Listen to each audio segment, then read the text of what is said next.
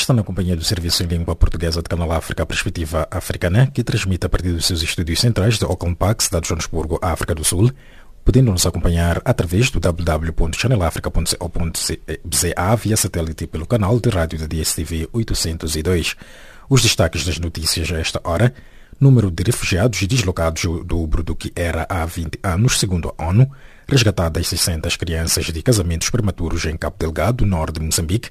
PGC toma quinta-feira posição sobre a posição do presidente guineense Mariamo Samos a seguir, com desenvolvimento destas e demais notícias a vossa especial atenção.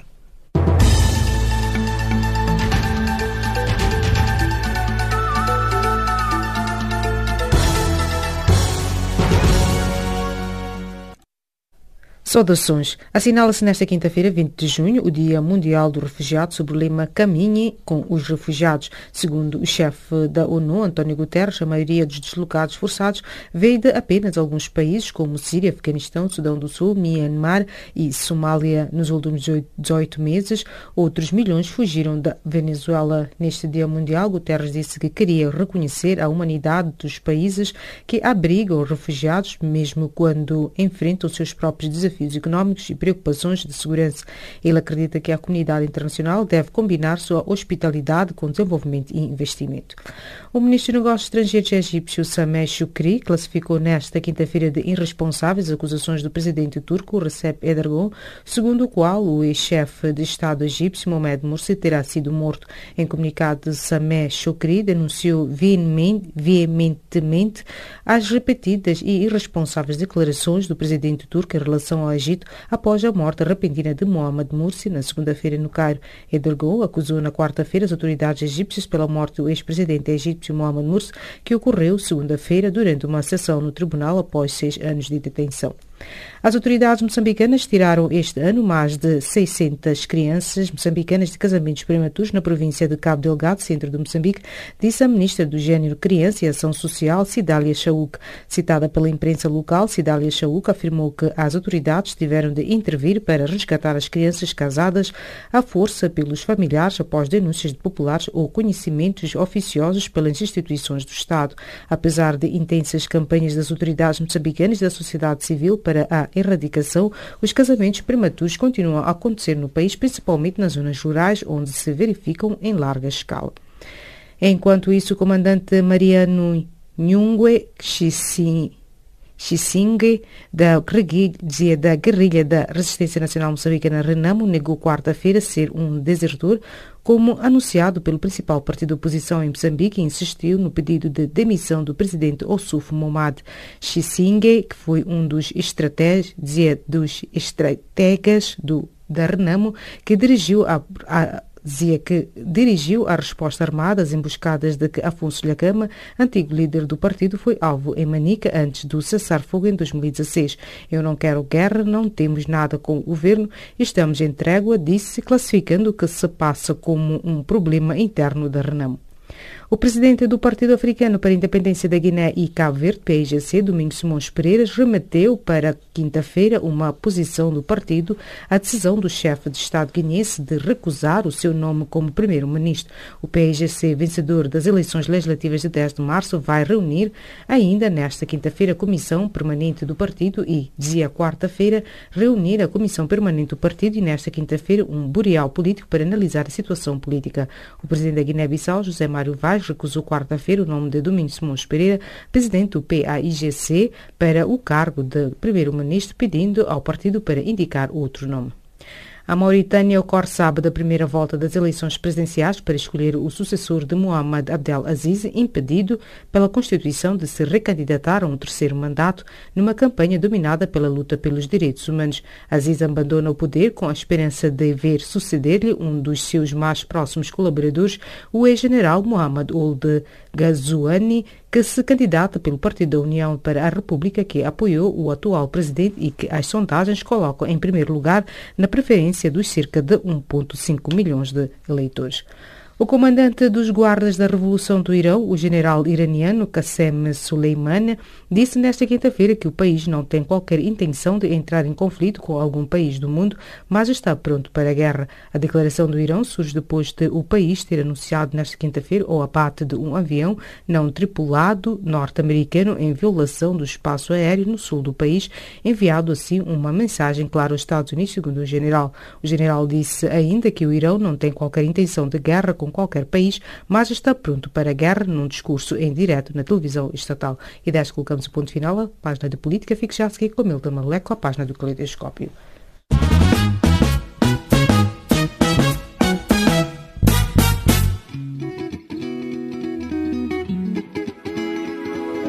Caleidoscópio africano.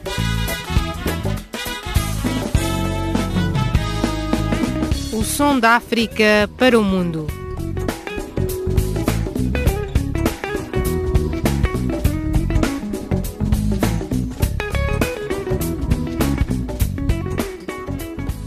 Caleidoscópio africano.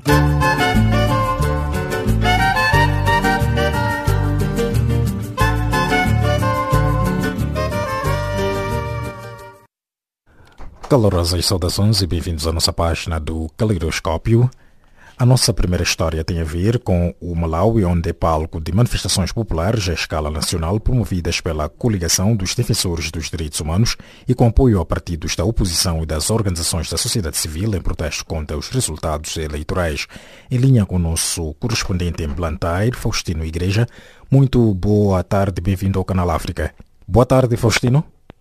Alô, boa tarde. Perdemos indicação de termos perdido a linha. Vamos, dar, vamos dar continuidade com esta história eh, momentos a seguir.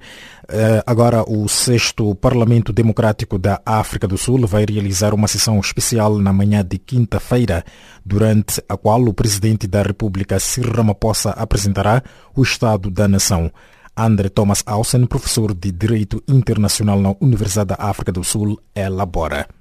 É uma tradição aqui na África do Sul que em cada ano, ao início dos trabalhos parlamentares, é marcado por um discurso, uma palestra do presidente, que é o chefe do elenco executivo e, aliás, é sempre preciso lembrar que aqui na África do Sul o Presidente não é eleito diretamente, mas é eleito pela Assembleia, pelo Parlamento. Portanto, é uma pessoa responsável ao Parlamento. E é nesse discurso que esperamos eh, sempre um delineamento da ação do Governo, o plano do Governo para os próximos 12 meses. E, claro, a África do Sul, depois das últimas eleições, com a vitória do ANC bastante, com uma margem bastante fraca, que terá que haver algumas respostas sobre o plano de ação para responder a uma crise alargada que existe neste país e que tem várias frentes, tem vários focos. Um dos grandes focos é a crise econômica e o desemprego. Será que é desta que o ANC poderá conseguir dar uma resposta só de lembrar que quando da passagem do presidente Jacob Zuma muito foi prometido, mas pouco aconteceu? Houve simplesmente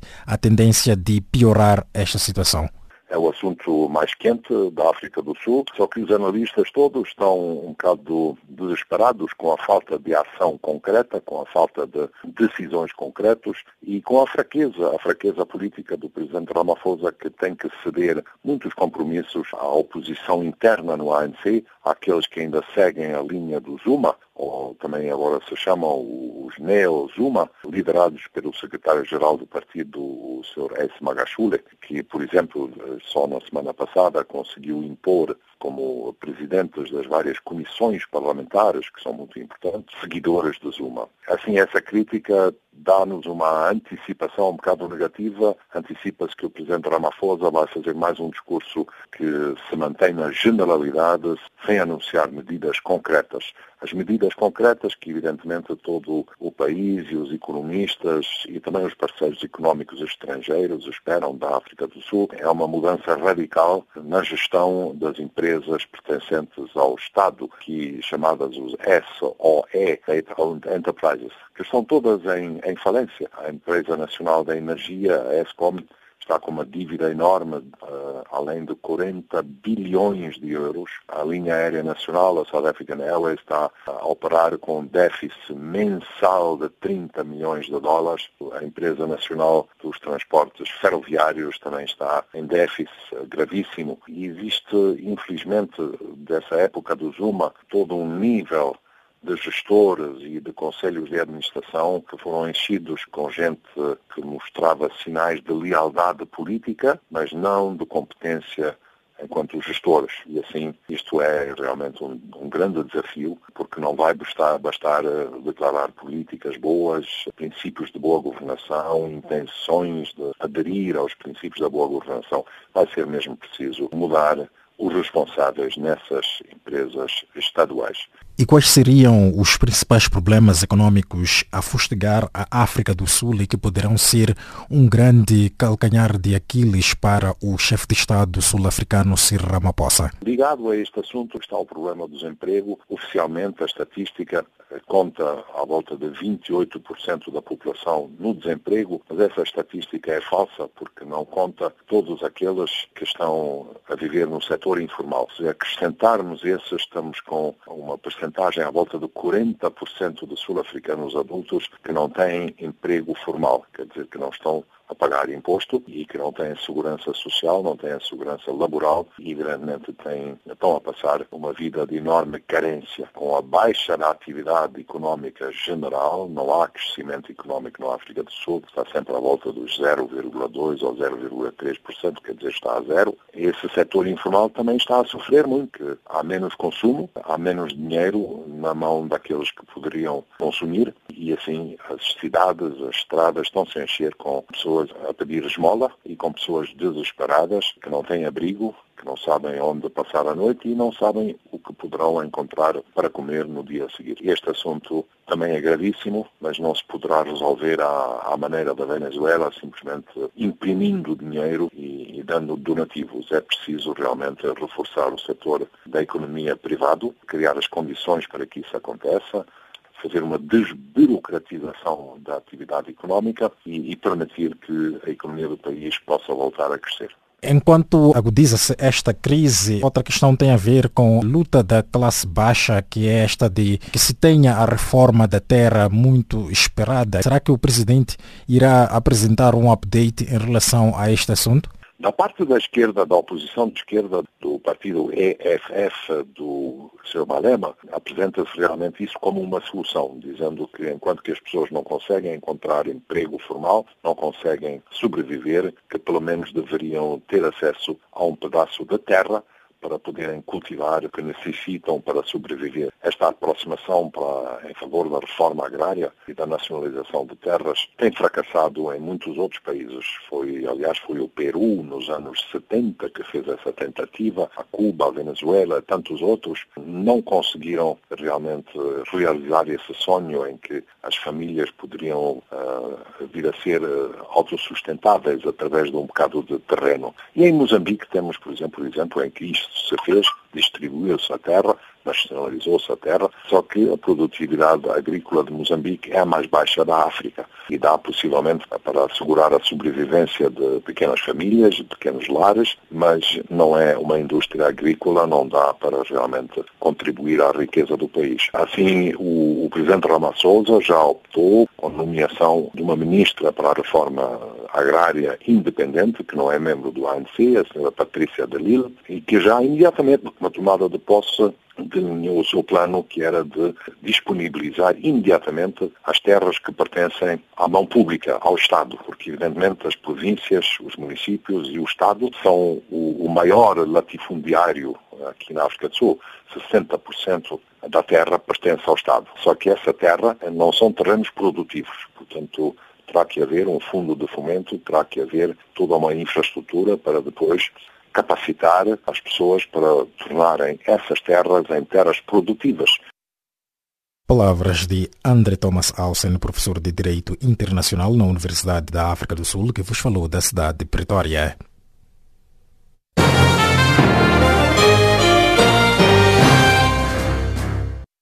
O Malau é palco esta quinta-feira de manifestações populares à escala nacional promovidas pela Coligação dos Defensores dos Direitos Humanos e com apoio de partidos da oposição e das organizações da sociedade civil em protesto contra os resultados eleitorais. Faustino Igreja, correspondente de Canal África, em Blantyre, em linha. Muito boa tarde, Faustino. Boa tarde. Boa tarde, Faustino. Ah, quais são os últimos desenvolvimentos que pode nos dar a partir de, do Malau em torno destas manifestações que estão e quase paralisação do país que acontece neste preciso momento? Exatamente as eh, manifestações aqui no Malau estão a acontecer eh, neste momento. Uma das principais organizações dos direitos humanos dirige esta manifestação, que leva à paralisação, como bem disse, de todo o Malau. As principais companhias de transporte suspenderam os seus serviços esta quinta-feira, enquanto a maioria das escolas públicas e privadas, bem como lojas e bancos comerciais também permanecem fechados devido aos protestos em massa organizados pelas organizações da sociedade civil, sob a égide da coligação dos defensores dos direitos humanos. A situação neste momento posso dizer que é de uma grande incerteza, uma vez que os manifestantes ainda estão nas ruas empunhando dísticos e cartazes, exigindo a anulação dos resultados eleitorais e também a demissão da presidente da Comissão Eleitoral do Malau, Jane Acha, por alegadamente, segundo os manifestantes e os partidos da oposição, ter conduzido de forma escandalosa e fraudulenta as eleições do passado dia 21 de março. Não vale a pena também adiantar para os ouvintes do Canal África, que as cidades de Irilongo, Blantyre, Zomba e Misuzo estão mesmo literalmente paradas, com algumas atividades a meio gás, uma vez que as pessoas participam nestas manifestações. E qual é, tem sido a resposta do governo, dado que outras manifestações teriam sofrido uma repressão quase que violenta por parte da polícia? Eh, neste momento, o que está a acontecer, exatamente neste momento, uma vez que eh, vale a pena dar esta indicação, as manifestações ainda continuam, eh, a polícia está a acompanhar de perto estas manifestações. Eh, a grande dúvida é, é que estas manifestações poderão desembocar ou não em violência. Vai daí então que a polícia eh, está a acompanhar os manifestantes muito de perto para evitar escaramuças e tumultos que possam resultar em feridos ou mortos, tal como aconteceu no passado. Eh, há cerca de uma semana em que houve manifestações e que culminaram com detenções e algumas hum, pessoas hum, foram feridas com balas de borracha, mas neste momento, felizmente, ainda não, não aconteceram situações em que algumas pessoas já tenham sido feridas ou mesmo mortas pela polícia, mas a polícia está a acompanhar. E este acompanhamento, acompanhamento também tem o facto de que, por exemplo, ontem, isto vale a pena para os ouvintes do Canal África, quero saber que ontem o presidente Pita Mutarica teve que utilizar desvios na cidade de Lilongo. Eu vinha de uma cidade muito próxima de Lilongo, chamada Mangós, e para entrar na cidade de Lilongo teve que utilizar desvios, uma vez que alguns manifestantes, estou a falar de quarta-feira ontem, os apoiantes do Malau Congress Party bloquearam a principal estrada que dá acesso ao Palácio Presidencial, colocando barricadas. Então o presidente Mutarica foi obrigado a utilizar desvios para chegar ao seu palácio presidencial. E também, é, vale a pena, também é uma informação extremamente importante para os ouvintes da Maláfrica, é que mesmo estas queixas que foram apresentadas pelo NCP, Malau Congress Party e também pelo Movimento Unido para a Transformação, as queixas que colocaram nos tribunais e que foi constituído um tribunal constitucional para lidar com estas queixas.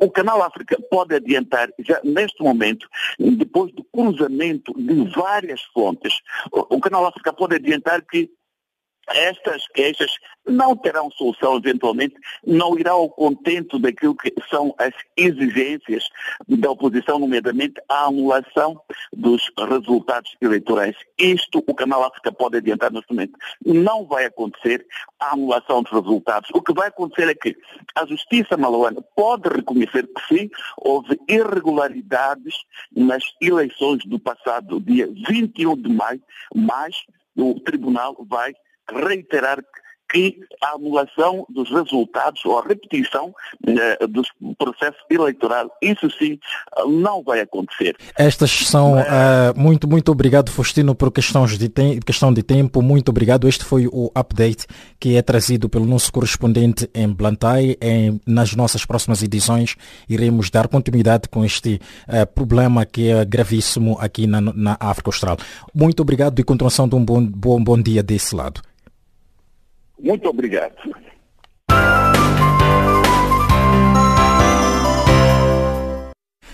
Assinala-se nesta quinta-feira o Dia Mundial do Refugiado com o objetivo de tornar cada vez mais visível um fenômeno que tem vindo a agravar-se de ano para ano e alastrar-se a mais partes do mundo.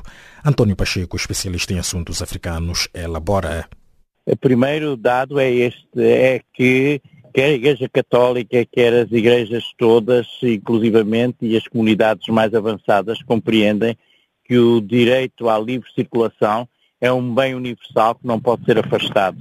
E quando nós pensamos nos milhares de pessoas que vivem em países em situações degradadas por corrupção, por ditaduras, clima até alterações climáticas, nós compreendemos que hoje o direito a sair do seu país e a procurar melhores condições é um direito inalienável da pessoa humana, é como o direito à vida.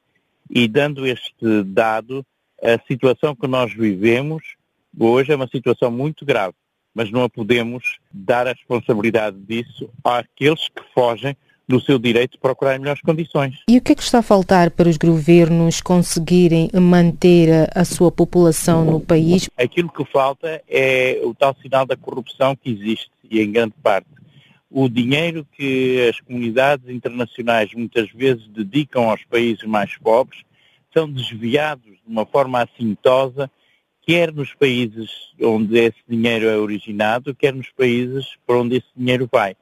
A verdade é que aquilo que seria preciso, e a sua pergunta é extremamente válida e lógica, é isto é que o dinheiro fosse aplicado, de facto, na criação de emprego, na criação de melhoria de condições, e é isso que não existe, infelizmente.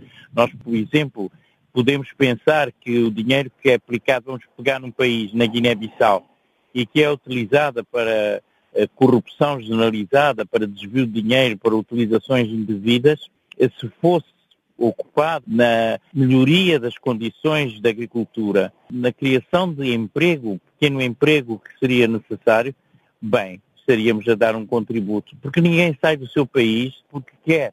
Sai do seu país porque tem o direito e sente a necessidade de melhorar as condições. E, portanto, sem dúvida que isso é, enquanto os dirigentes políticos dos países menos desenvolvidos, os dirigentes políticos dos países mais desenvolvidos, não acertarem este conceito que é a de que as doações, as verbas internacionais devem ser aplicadas para a melhoria das condições locais, nada feito. A ONU diz que há atualmente há mais de 60 milhões de pessoas deslocadas em todo o mundo, um dado recorde, isto desde a Segunda Guerra Mundial, e a Etiópia está no topo desta lista. Qual é o seu comentário em torno disto? É, é a Etiópia são os países vizinhos da Etiópia, é o Sudão, é a Eritreia, são as guerras, Somália, é todo um conjunto de circunstâncias que torna, de facto, situações de vida insustentável. E quem diz a Etiópia diz, por exemplo, a seguir países da América Latina, como por exemplo aquilo que está a acontecer, por exemplo, na Guatemala. Quando nós pensamos que neste momento há 17 candidatos à presidência da República da Guatemala e que desses 17, 16 estão implicados em corrupção generalizada e feroz de roubo de dinheiro público, nós compreendemos que essa população tem que sair, tem que fugir, porque não tem condições mínimas. Há terrorismo interno, há milícias, há destruição de, de, de, propriedade e quando nós falamos, portanto, na Etiópia ou na Guatemala ou nesses países assim, nós compreendemos que as pessoas têm mesmo que sair.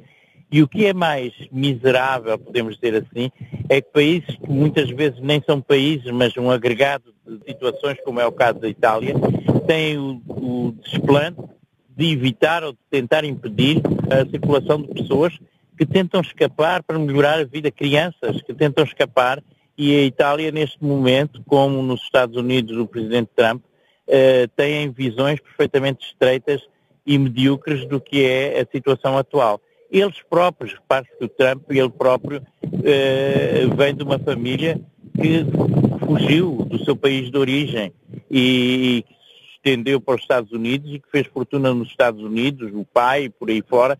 Isto para dizer que, de facto, as circunstâncias mudam, mas a realidade é esta, a imigração é um direito o refúgio, a procura de refúgio é outro direito. A maior parte dos refugiados querem ir para países europeus, uma vez que agora os países europeus não aceitam. Como diminuir o fluxo de refugiados para estes países? É criar localmente condições de melhorar a situação das populações. Eu dei-lhe o exemplo da Guiné-Bissau, mas podia dar o exemplo até de um país vizinho seu, que é Moçambique. Muitas das vezes as pessoas procuram a África do Sul precisamente porque em Moçambique não têm condições.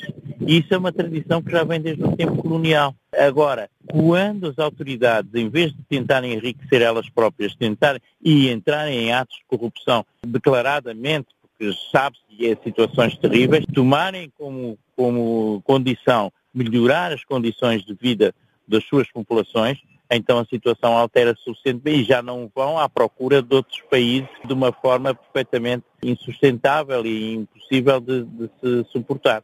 E como agir em situações em que países que não têm também condições, mas que uh, recebem refugiados, podem diminuir o sofrimento destas pessoas e também ajudar a própria população? Olha o que você está a fazer com a, a sua rádio é o que é preciso que as pessoas façam, que é generalizar a ideia de que o refugiado não é um inimigo, que o refugiado não é um bandido e que deve ser tentado fazer esta integração com grande dificuldade. Há um ditado português que diz repartir o mal por todas as aldeias. E é isso que se quer dizer, é que devemos integrar as pessoas com dificuldade nos países onde isso for possível. E essa será a solução. Temos que partilhar todos o sofrimento, temos que partilhar todas as alegrias e temos que partilhar as condições de segurança para todos. A ficar para trás, António Pacheco, especialista luso-moçambicano, especialista luso-moçambicano em assuntos africanos, falando ao canal África.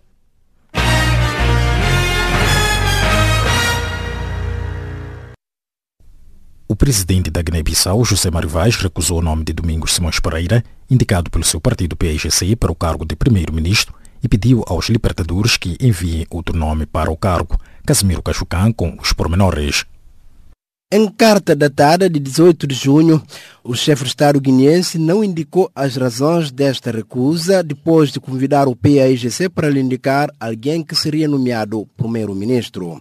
Na carta pode ler-se o seguinte: enquanto Presidente da República e nesta qualidade fazendo jus aos poderes constitucionais que me reservam, declino a proposta de nome feita pelo vosso partido para a nomeação ao cargo de primeiro-ministro. A decisão de José Mário Vaz provocou fúria junto da população da capital guineense, que logo de imediato invadiu a Praça dos Heróis Nacionais, em frente do Palácio da República, protestando contra esta decisão e que horas depois foram dispersados pelas forças da defesa e segurança.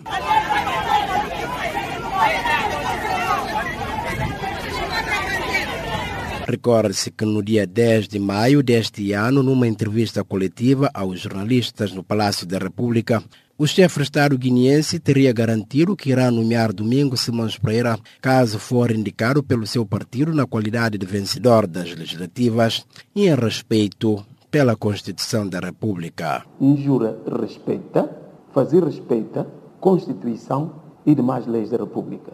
Quem quer que seja, que partido com maior número de mandatos na Assembleia Nacional Popular, indicado para ser primeiro-ministro de Guiné-Bissau, presidente da República, quem que ele desafia Constituição da Guiné-Bissau? Esse problema cá está colocado, porque a Constituição é bastante clara a nós, nós está disponível para trabalhar com quem quer que seja. Passaram 39 dias depois, o presidente da República fez o contrário. Entretanto, o PAIGC convocou os seus órgãos para uma reunião com caráter de urgência para se posicionar sobre a decisão do chefe de Estado e decidir se avança ou não com outro nome. No entanto, convidado a pronunciar-se sobre a rejeição do seu nome pelo presidente da República, Domingo Simões Pereira disse ter recebido a notícia com absoluta serenidade. Como eu já disse, o PAIGC vai reunir a sua comissão permanente esta tarde, vai reunir o seu biro político amanhã e, portanto, depois disso vai-se conhecer qual a posição uh, da, da. Nós recebemos isso com absoluta serenidade e uh, estamos convictos de que a utilização dos mecanismos democráticos vai permitir ultrapassar essas dificuldades. O PAIGC foi vencedor das eleições legislativas de 10 de março passado com 47 deputados através de acordos de incidência governativa e parlamentar celebrados com três outras formações políticas. A Constituição da República determina que o primeiro-ministro é nomeado tendo em conta os resultados eleitorais. O PRS e o MADEN G15, aliados fortes do presidente da República, prometeram posicionar-se só depois sobre a rejeição do nome de Domingos Simões Pereira para chefiar o futuro executivo. Casimiro Cajucan, Canal África, Bissau.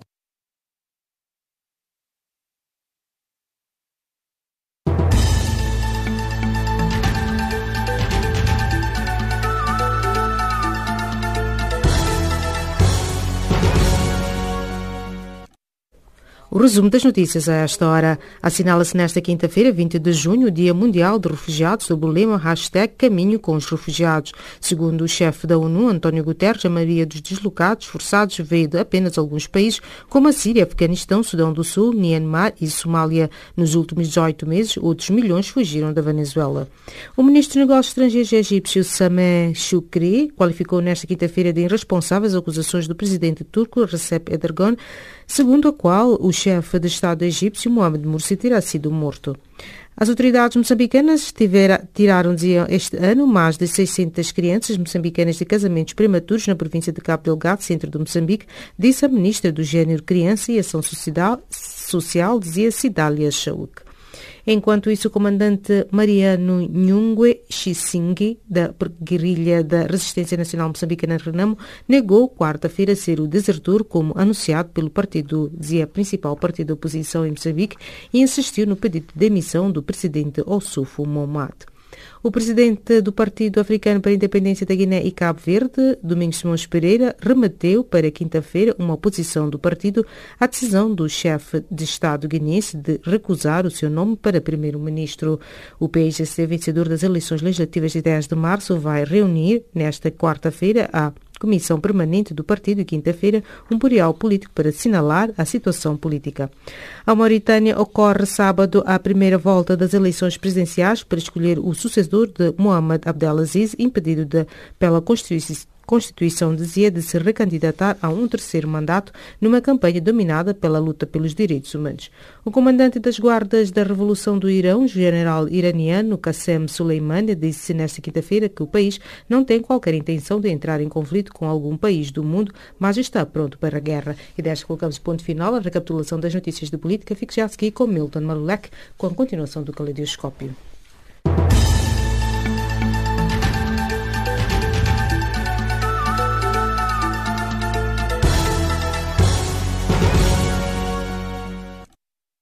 A necessidade de maximização das potencialidades de África através do Acordo de Livre Comércio foi unanimemente assumida pelos chefes de Estado e de Governo presentes na 12ª Cimeira Estados Unidos-África, que tem lugar em Maputo. Ivone Paulo reporta.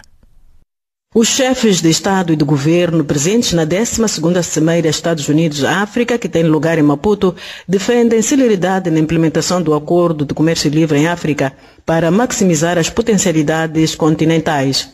As ideias foram avançadas durante o primeiro painel de debates da Cimeira de Negócios Estados Unidos-África. Um painel de alto nível, maioritariamente composto por chefes de Estado e de governos africanos, em que estava em cima da mesa a questão do acordo de comércio livre no continente. Ratificado apenas por 22 países, o acordo ainda está no campo das ideias, Contudo, há unanimidade de que é preciso avançar na sua concretização para o bem do continente, segundo avançou o rei Mtsate III.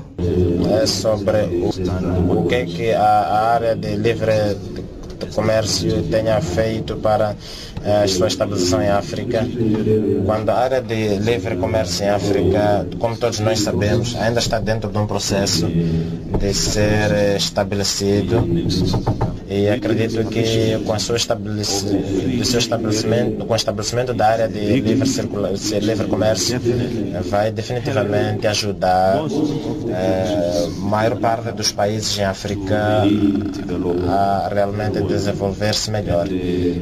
E nós todos estamos, temos conhecimento de que a África, como na agenda 2023, 2023 e que cada país está fazendo esforços para que esteja em consonância com as aspirações de 2023.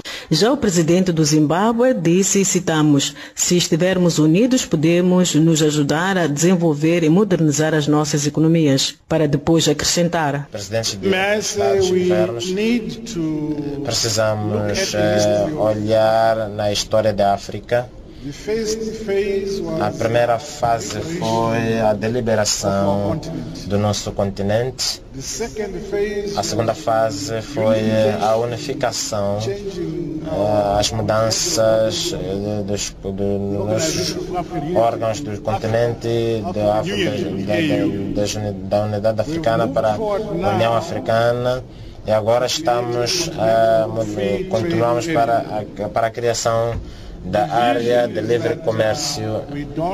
A razão pela qual nós não precisamos de, de deixar qualquer um país fora, qualquer um país do continente fora, nós precisamos caminhar juntos. As nossas economias uh, estão a diferentes níveis de desenvolvimento, de modernização e desenvolvimento, mas é necessário que se nós estamos juntos, uh, podemos ajudar-nos uns aos outros a desenvolver e modernizar as nossas economias. Uh, de facto, nós estamos 1.2 bilhões, que é um grande mercado entre parceiros. Enquanto isto, Edgar Lungo, presidente da Zâmbia, defende que o acordo de comércio livre terá sucesso. É, os nossos países ainda estão a receber sobre essa questão, mas com, com, com, com, um diálogo, consultas constantes, nós temos a certeza que vamos ter é, um melhoramento desse contexto e sabemos que é, quando as pessoas depois de conseguirem ter sucesso, quando dizemos, oh, já tivemos sucesso. Então nós africanos estamos a tratar disso no contexto local. Eu sei que mas também podemos uh, colocar-nos juntos para que possamos uh, continuar juntos, porque esse é o caminho. Uh, a, a, potencialidades em África podem ser desbloqueadas. A antiga primeira-ministra de Moçambique, Luísa Diogo, foi uma das integrantes do primeiro painel da 12ª Cimeira de Negócios Estados Unidos-África. Luísa Diogo afirmou que no continente ainda não há capitalistas devido à falta de capitais. Mas há um aspecto é que a África, ao passar para a economia de mercado, ainda não tem capitalistas. São sociedades e economias orientadas para o mercado. Ainda não são economias capitalistas, porque não têm capital. Então, os capitais se aproximam desse mercado olhando como oportunidade e esta falta de capital em África pode se transformar em oportunidade para fazer negócio. É uma questão de sermos mais criativos. E a criatividade reside efetivamente na atitude e posicionamento dos povos africanos. E os africanos, ao organizar-se e fazer mudanças, estão a preparar-se cada vez mais para acomodar esse capital e criar ambiente para o desenvolvimento de negócios. A primeira fase de reformas, os africanos já estão muito avançados e alguns posso considerar que concluíram a primeira fase, que era a fase da abertura dos mercados, a fase de decisões legislativas em relação ao abraço à economia de mercado e a fase da liberalização. Luísa Diogo, antiga primeira-ministra moçambicana, intervindo num dos painéis da 12ª Cimeira Estados Unidos-África, onde, centrando a sua intervenção no tema promovendo uma parceria resiliente e sustentável entre Estados Unidos e África, afirmou que no continente ainda não há capitalistas devido à falta de capitais, mas que esta situação pode ser transformada em oportunidade. Da Beira, no centro de Moçambique, Ivone Paulo para Canal África. Depois deste despacho da nossa correspondente Ivone Paulo, tempo para a nossa página de cultura, que será seguida da página de economia e, por fim, a desportiva. Desejamos de já uma ótima recepção à nossa programação.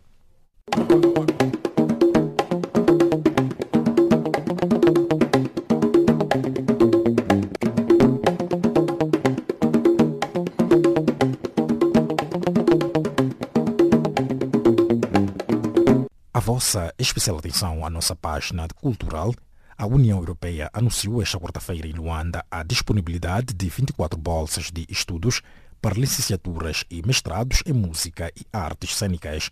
As bolsas destinadas aos países africanos de língua portuguesa PALOP e a Timor-Leste faz parte do programa Procultura Promoção do Emprego nas atividades geradoras de rendimento no setor cultural. Cidade da Praia acolhe de 20 a 22 a nona edição do Encontro de Escritores de Língua Portuguesa no Parque 5 de Julho, na Fazenda. A sessão de abertura será presidida pelo primeiro-ministro Ulisses Correia da Silva. Este encontro visa homenagear o escritor cabo-verdiano Germano Almeida, Prêmio Camões 2018. Conforme a organização, trata-se de um evento em torno da língua portuguesa, com o intuito de contribuir para o diálogo e a aproximação entre os escritores dos diferentes continentes o moçambicano Adelino Timóteo volta a publicar um título pela editora Capulana do Brasil. Depois de Na Aldeia dos Crocodilos, ano passado, o autor volta à carga com Cemitério dos Pássaros, lançado esta semana. Simultaneamente, Cemitério dos Pássaros é um romance leve que mescla histórias verossímeis do Vale do Zambés com peripécias tipicamente ligadas ao ambiente doméstico e ao conjugal. O espetáculo do grupo Caracata vai realizar-se no próximo dia 27, a partir das 18 horas, na Fundação Fernando Leite Couto, cidade de Maputo. Essencialmente, a peça Tiros contra as Agaias é o resultado de um projeto de intercâmbio cultural entre artistas da África do Sul e de Moçambique, sendo que a história tem em cena dos sujeitos, ator bailarino, ambos guiados pela escrita de Mia Couto. A primeira edição do Festival Internacional de Cinema Infanto-Juvenil arrancou esta terça-feira na cidade da Praia com o filme Taina, a origem da Rosanne Sartman, do Brasil. O festival decorre no Centro Cultural Português até domingo. Durante seis dias acontecerão duas sessões de filmes, curtas e longas metragens. Em simultâneo decorrerá um concurso de filmes sobre o tema meio ambiente com a duração máxima de um minuto, feitos através de telemóvel. O cineasta cabo-verdiano Ângelo Lopes vai desenvolver o projeto Projetar a Independência no Feminino durante a residência criativa UPC-WCLS, que terá lugar de 26 de agosto a 7 de setembro em Maputo. Para esta edição foram selecionados sete artistas dos países africanos de língua oficial portuguesa PALOP, dois de Cabo Verde, um de Angola e quatro de Moçambique. A estratégia do Plano Nacional das Artes para 2019-2024 de Portugal que tem como objetivo tornar a arte mais acessível aos cidadãos, sobretudo às crianças e jovens, vai ser esta quarta-feira apresentada pelo Governo. Está previsto que o Plano Nacional das Artes passe a articular a oferta cultural para a comunidade educativa, reforçando o envolvimento das escolas nas atividades culturais em parceria com entidades públicas e privadas. A voz e o violão do músico brasileiro Seu Jorge vão fazer-se ouvir no concerto IA Live Évora Portugal, deste ano agendado para 18 de agosto, revelou a Fundação Eugênio de Almeida. Natural do Rio de Janeiro, o cantor, compositor e multi-instrumentista Jorge Mário da Silva, de nome artístico Seu Jorge, é um dos grandes nomes da música brasileira e reconhecido internacionalmente. Um álbum com sete temas inéditos de Miles Davis, 1926-1991, gravados em 1985, vai ser lançado no dia 6 de setembro, anunciou na terça-feira a produtora Wena. Nos anos 80, o norte-americano Miles Davis viveu um período de grande atividade, gravando vários álbuns seguidos. Em 1997, o trompetista deixou subitamente a gravadora Columbia, onde estava há 30 anos, para assinar com a ONA. E desta forma coloca-se o ponto final à nossa página cultural. Gratos pela vossa especial atenção. A seguir, Maria Moassamo com a resenha econômica.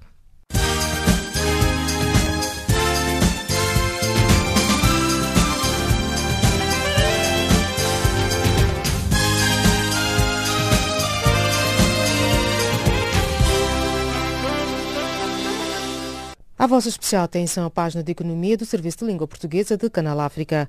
O livre comércio em África é o principal tema dos encontros em Moscovo do Afreximbank, uma instituição que define o fim das barreiras alfandegárias como condição para o crescimento econômico. Três semanas depois de ter entrado em vigor o Acordo de Livre Comércio Continental, que inclui 24 países, o Afreximbank discute a diminuição das barreiras alfandegárias no contexto global e apela à abertura para combater o crescente nacionalismo multilateralismo.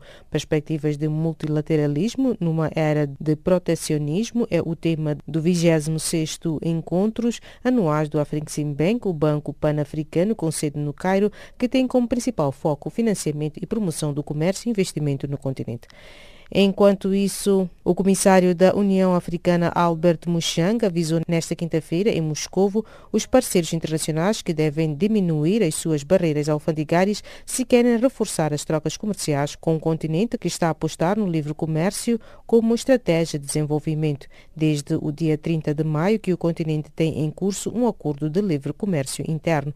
O Tratado de Livre Comércio prevê que 10% dos produtos não sejam abrangidos pela isenção alfandegária acordada entre os países signatários, mas a lista de bens terá de ser aprovada pelos parceiros, explicou Albert Muxanga.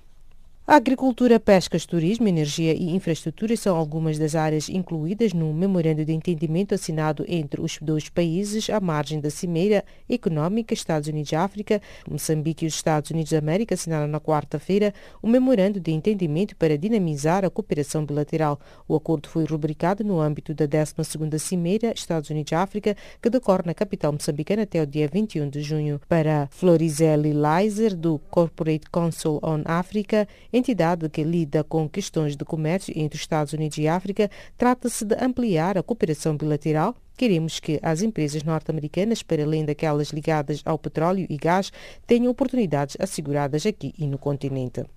Enquanto isso, a mina de Balama, na província de Cabo Delgado, norte de Moçambique, vai oferecer à China 9 mil toneladas por mês de grafite a partir de junho do corrente ano e até 2021, anunciou a empresa australiana Cira Resources. A firma Gridman vai ser o intermediário para a venda de determinados tipos de grafite da Cira na China, revelou a empresa que explora a mina moçambicana. O contrato, que se prolonga até dezembro de 2021, vai permitir a exportação de 279 9 mil toneladas de grafite de Moçambique.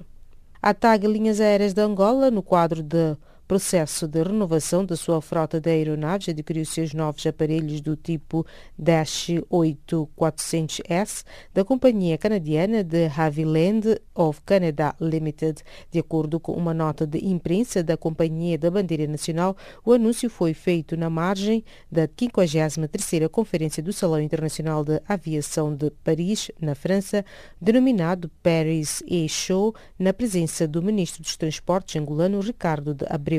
A TAG voa para 12 destinos domésticos e vários internacionais, nomeadamente em África, na América do Sul, no Caribe, na Europa e na Ásia, com uma frota de 10 aviões, sendo 4 do tipo 737-700 e 6 737-300 e 777-200. O presidente brasileiro Jair Bolsonaro foi à sua estreia num dos mais importantes eventos internacionais, a reunião do G20, grupo que reúne os líderes das 20 maiores economias do mundo. A conferência Osaka, no Japão, oferece um palco privilegiado para o governo brasileiro levar sua mensagem, com isso ganhar ou perder prestígio e influência internacional. Os Estados Unidos estão dispostos a acompanhar a República do Congo na diversificação da sua economia, anunciou quarta-feira em Brazzaville o embaixador americano neste país, Todd P. Haskell. No termo de uma audiência que lhe concedeu o presidente congolês Denis Sassou Nguesso, as duas personalidades evocaram questões ligadas à cooperação bilateral, nomeadamente a possibilidade de se desenvolver as relações comerciais entre os dois países. Haskell desejou que as empresas americanas investissem em massa no Congo e os poderes públicos se comprometam a alargar a base econômica, desenvolvendo os setores da agricultura, da indústria, do turismo e das infraestruturas. E desta colocamos o ponto final à página de economia do Serviço de Língua Portuguesa do Canal África.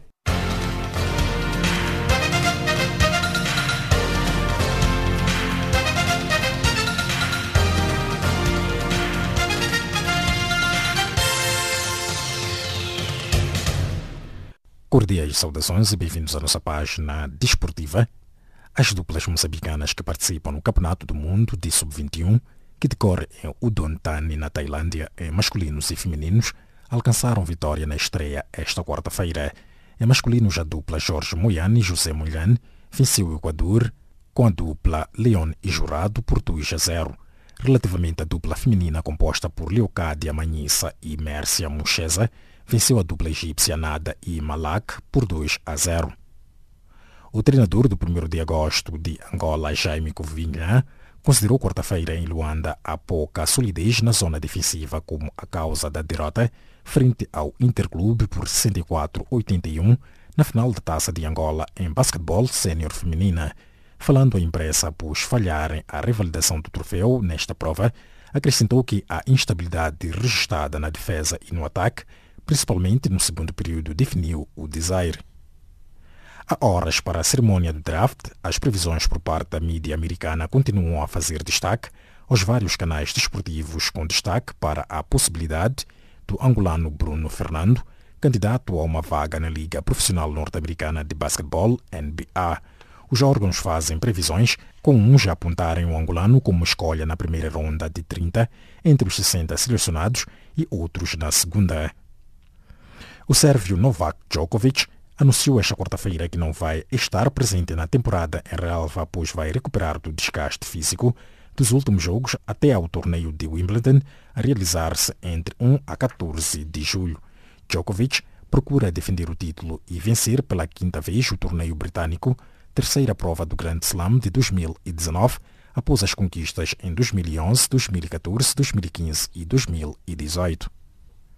O encontro entre Escócia e Argentina foi palco de um golo que será certamente recordado como um dos melhores da presente edição do Campeonato do Mundo Feminino, com o conjunto albiceleste a perder por 1 a 3 há pouco mais de 10 minutos para o apito final, Florência Bossegundo disparou um míssil que só parou no fundo das redes. A atribuição da organização do Mundial de 2022 ao Qatar continua envolta em polêmica. A detenção de Michel Platini voltou a lançar os alarmes na FIFA, com o organismo que regula o futebol mundial estar mesmo a ponderar mudar o campeonato do mundo de país. A FIFA teve uma reunião com as federações dos Estados Unidos da América, Canadá e México para perceber se existe disponibilidade para acolher a competição. Recorde-se que estes três países estão a preparar a organização do Mundial de 2026. A Argentina empatou esta quarta-feira a um golo com o Paraguai em jogo da segunda jornada do Grupo B da Copa América, em partida disputada no Minheirão, em Belo Horizonte. Os paraguaios marcaram primeiro por Sanchez aos 37 minutos, mas Messi, na transformação de uma grande penalidade, restabeleceu a igualdade aos 57 minutos. O 1 de agosto e Petro de Luanda poderão ser os únicos representantes angolanos nas competições africanas deste ano por os outros possíveis candidatos declinarem o convite para participar nestas provas por alegarem dificuldades financeiras. O 1 de agosto e Petro de Luanda vão competir na Liga dos Campeões e o Campus Corpo, caso seja aceite, participará na Taça da Confederação. Matias Morla, empresário e advogado de Diego Armando Maradona, desmentiu as notícias que esta quarta-feira circula, circularam na Argentina e que davam conta de um muito débil estado de saúde com princípios de Alzheimer da lenda do futebol. No México, onde foi treinador do Dourados de Sinaloa, o clube realizou inúmeras análises físicas e psicológicas, das quais saíram sinais satisfatórios, pode ler-se na nota emitida. É desta forma coloca-se o ponto final à página desportiva do Serviço em Língua Portuguesa de Canal África. Gratos pela vossa especial atenção.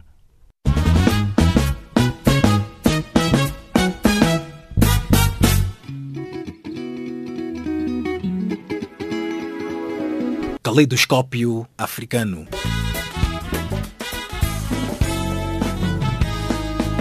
O som da África para o mundo.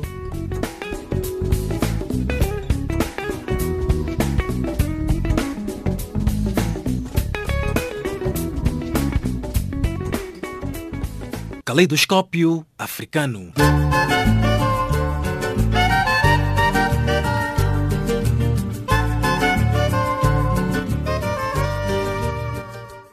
Prezados ouvintes, já chegamos ao termo da nossa presente edição, esta que chegou a cargo de Chalo Kumalo, Maria Moassamo e Milton Malulek na produção e apresentação, na qual contamos com Wiseman Mangaele na mesa de montagem. Em nome desta faixa aqui, os nossos agradecimentos e novo encontro fica marcado para breve, partindo como é hábito musicalmente, lembrando que já a seguir estará na companhia do Serviço em Língua Inglesa de Canal África. Boa noite.